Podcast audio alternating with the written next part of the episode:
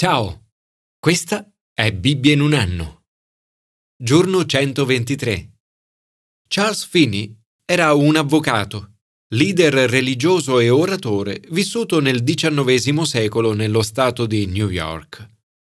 Alla fine di ogni suo incontro era solito dare alle persone l'opportunità di avvicinarsi al palco e di dare la propria vita a Gesù. Moltissimi avvocati accorrevano per ascoltare i suoi sermoni.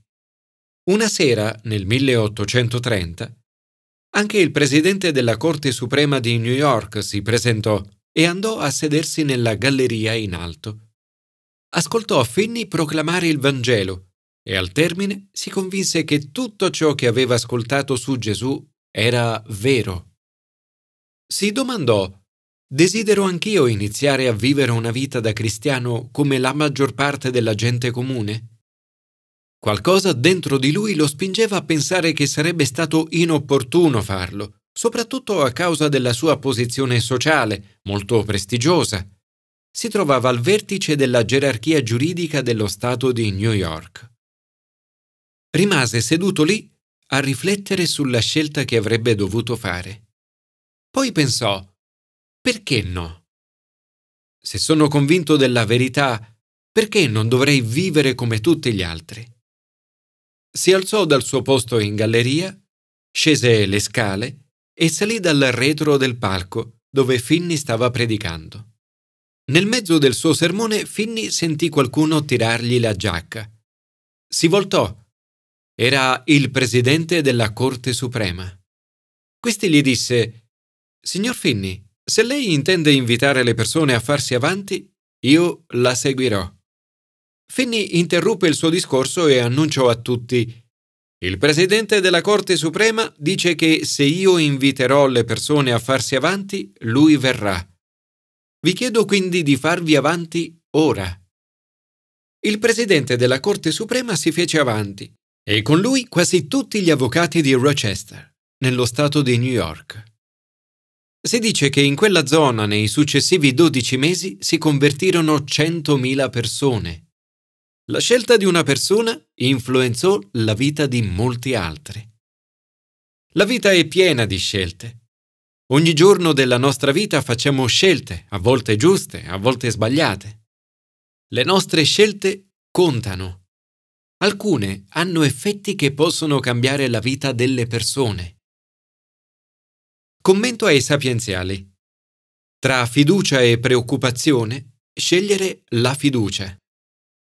Qualcuno ha detto la preoccupazione è come una sedia a dondolo. Ti fa muovere un po', ma non ti porta da nessuna parte.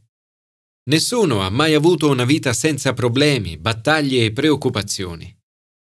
Davide affronta molte difficoltà. In questo salmo parla di una delle battaglie più difficili della sua vita. Il suo intimo amico, con il quale era legato da dolce confidenza, si rivolta contro di lui e si unisce ai suoi avversari. Un tradimento questo molto difficile da accettare, molto più di un insulto da parte di un nemico. In ogni battaglia abbiamo sempre la possibilità di scegliere in che modo affrontarla. Davide sceglie di rivolgersi al Signore e lo invoca la sera, al mattino ed a mezzogiorno. Dio ci invita a rivolgerci a Lui in ogni conflitto e battaglia per ricevere da Lui consiglio e forza. Davide lo fa e sperimenta la pace di Dio. Dice, In pace riscatta la mia vita da quelli che mi combattono.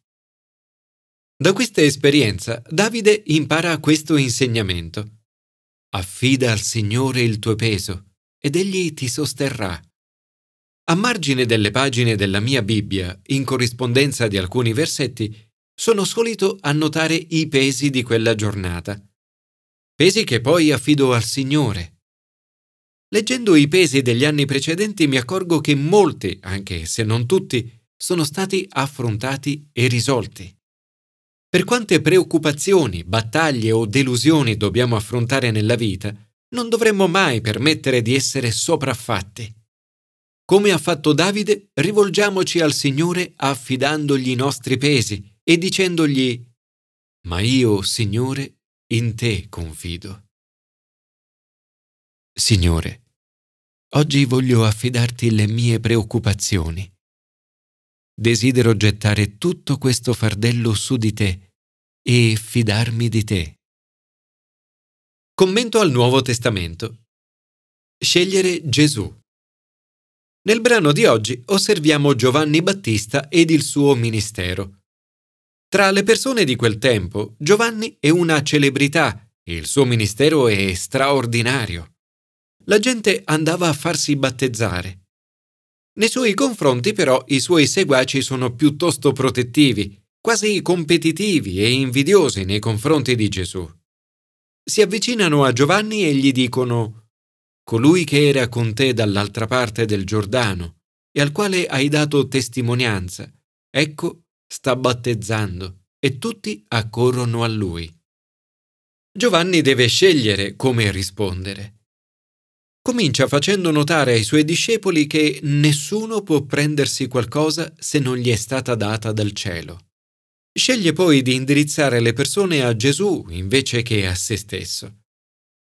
Voi stessi mi siete testimoni che io ho detto non sono io il Cristo, ma sono stato mandato avanti a lui. Giovanni paragona la propria posizione a quella dell'amico dello sposo o del testimone. L'amico dello sposo non si sente minacciato dell'arrivo dello sposo. Al contrario, esulta di gioia nel sentire la voce dello sposo. Giovanni stava aspettando Gesù e ora è pieno di gioia in attesa del suo ministero. Gesù è il successore di Giovanni Battista. Di Gesù Giovanni dice, Lui deve crescere, io invece diminuire. A volte siamo tentati a diventare più grandi degli altri, più importanti, più onorati o meglio qualificati. Queste ambizioni in sé non sono cattive, ma hanno il potere di influenzare negativamente le nostre scelte quotidiane.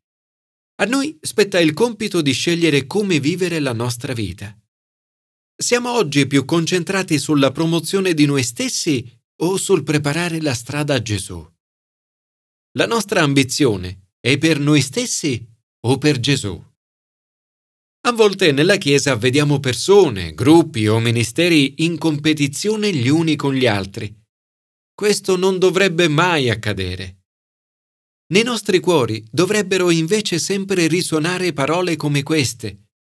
Lui deve crescere, io invece diminuire. L'attenzione non dovrebbe mai ricadere su noi stessi, ma sempre e solo su Gesù. La nostra ambizione dovrebbe sempre indirizzare le persone a Gesù. Giovanni mette in evidenza il vero problema. Chi crede nel Figlio ha la vita eterna chi non obbedisce al figlio non vedrà la vita, ma l'ira di Dio rimane su di lui. Questa è la scelta più importante che possiamo fare oggi, scegliere Gesù. Signore, desidero che tu cresca e che io diminuisca. Riempimi dello Spirito Santo in modo che io possa pronunciare le tue parole, aiutando altri a credere nel tuo figlio. Commento all'Antico Testamento. Scegliere di servire il Signore. Adorare e servire Dio è la via per una vita piena. Per questo dovremmo evitare di sprecare il nostro tempo alla ricerca di falsi dei. San Cipriano ha detto, qualunque cosa l'uomo preferisca a Dio, questa lo porterà a crearsi un suo Dio. Oggi attorno a noi ci sono molti altri dei che cercano di attirarci a sé. Tra questi il denaro, il sesso e il potere. Israele vive in un lungo periodo di riposo dopo diverse battaglie.